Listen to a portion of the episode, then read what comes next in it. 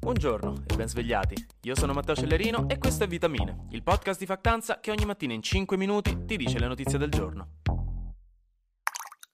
Come volevasi dimostrare, a volte internet e i giornali diventano più paranoici di vostra madre quando vi costringeva a uscire con la giacca a fine settembre, anche se faceva letteralmente caldo, ma lei era convinta che fosse arrivato l'inverno e per qualche motivo aveva freddo, quindi di conseguenza voi dovevate mettere la giacca per andare a scuola.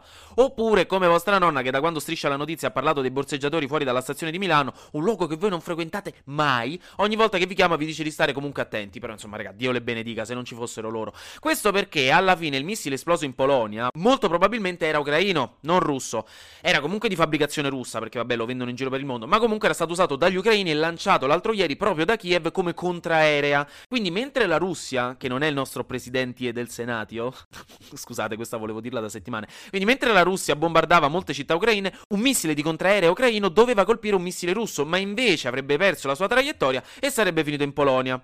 Questa è la ricostruzione più probabile delle varie fonti internazionali, nonché dello stesso presidente polacco Duda e del segretario generale della NATO Stoltenberg, quindi se lo dicono pure loro possiamo stare sereni, è stato un incidente.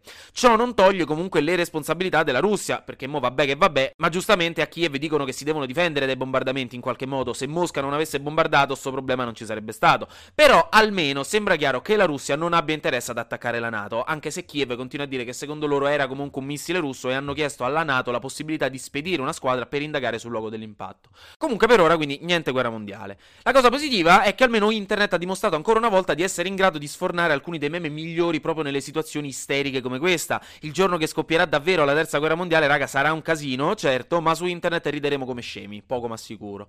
Ah, poi comunque, già che c'era, il Pentagono americano ieri ha detto che le probabilità di vittoria militare dell'Ucraina nella guerra sono molto basse, un po' smorzando l'energia creata con le vincenti controffensive ucraine di questi ultimi mesi. La previsione più probabile quindi saranno dei trattati di pace che raggiungano un compromesso da questo punto di vista, ma comunque, come al solito, è ancora tutto da vedere. Ma torniamo al G20, che si è concluso. È finita la pacchia, è finita la vacanzina in spiaggia per i membri dei 20 paesi più economicamente forti del mondo. Poraccia, Giorgia Meloni pensa a tornare a Garbatella dopo tre giorni a Bali nei resort a chiacchierare con Biden e Trudeau, mentre qua mo si deve beccare il freddo, la pioggia e i romani sulle metropolitane, che è un'esperienza che non augura a nessuno in vita sua. Ma comunque, a detta della nostra Premier, è stato un G20 molto interessante, la cui cosa notabile è che c'è stato molto interesse nei nostri confronti, nei confronti dell'Italia, ha detto Giorgia Meloni, e non solo perché lei era l'unica donna leader tra tutti gli altri. Ha avuto una decina di incontri bilaterali paralleli al G20 in questi giorni e quindi molti volevano parlare con noi. Sembra dalle sue dichiarazioni che siano stati mandati buoni segnali da e all'estero. Molto importante nello specifico è stato uno degli incontri che Meloni ha avuto, quello con Xi Jinping, che è il leader cinese. È stato un incontro importante per rinsaldare i rapporti tra Italia e Cina, che sono storicamente in realtà molto buoni, non so se lo sapevate, ma ci piacciamo abbastanza italiani e cinesi, questo fin dai tempi di Matteo Ricci dal 1600.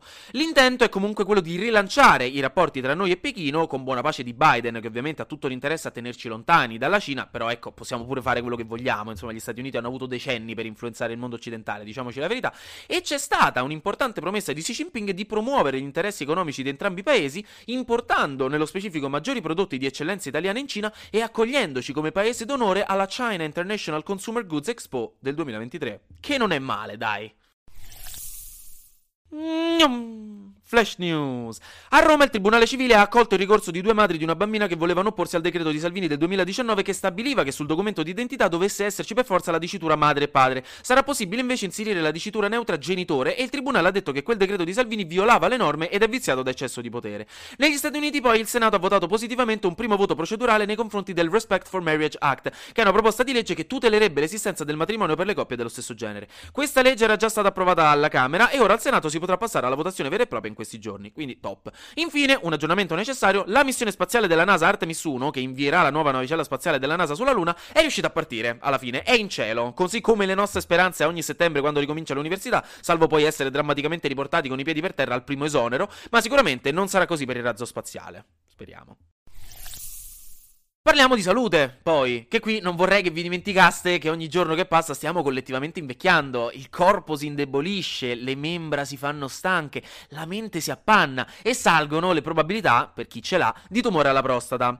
E non lo dico a caso, ma è uscito fuori uno studio proprio in questi giorni, durante l'Andro Day, che solo il 6% degli uomini italiani ha eseguito uno screening per controllare e prevenire questo tipo di cancro, nonostante sia uno dei tipi di tumore più diffusi per la popolazione maschile, specialmente tra i 50 e i 70 anni. È un cancro che ha un'incidenza un'incidenza in Italia di 40.000 casi all'anno e 7.000 morti. E se ne parla sempre poco, un po' perché siamo tutti poco informati, un po' perché è ancora un tabù. Perché dovete sapere che per controllare la prostata, diciamo, prevalentemente c'è solo un canale ed è l'ano. Quindi molti uomini non vogliono fare gli esami per farsi controllare, proprio per non farsi controllare lì. Però, raga, mi raccomando, è importante. Nel senso, non fate gli scemi, fatevi controllare la prostata, non rischiate il tumore, è una sciocchezza. Volete essere in salute? Ricordatevi di farvi mettere dal dottore un dito nel Ma anche i giovani non se la scappano oggi, perché uno studio internazionale ha stimato che un miliardo di giovani tra i 12 e i 34 anni in giro per il mondo è a rischio di sviluppare problemi uditivi, come perdita d'udito o acufene, a causa di tutto il rumore a volume alto che sentiamo ogni giorno, sia dalle cuffie dei cellulari o dei PC che dalla musica delle discoteche. Voglio ricordarvi, raga, che l'udito è una di quelle cose per cui al giorno d'oggi non esiste cura. Se si perde l'udito, ce lo teniamo così, a meno che, vabbè, mettere gli apparecchi, però insomma. Quindi è decisamente il caso di iniziare a controllare il volume delle cuffiette quando andate in giro in bici. Ok, bella la musica a palla, però non conviene se poi uno non ci sente più. Io vi ho avvertito. E finisco anche oggi col vostro gentile reminder della partnership sponsorizzata con Gimme 5 di questa settimana, per cui anche settimana prossima in realtà continueranno i contenuti in ambito finanziario, però sulla pagina Instagram non su vitamine, stavolta a tema finanza responsabile. Domani ve ne parlo meglio.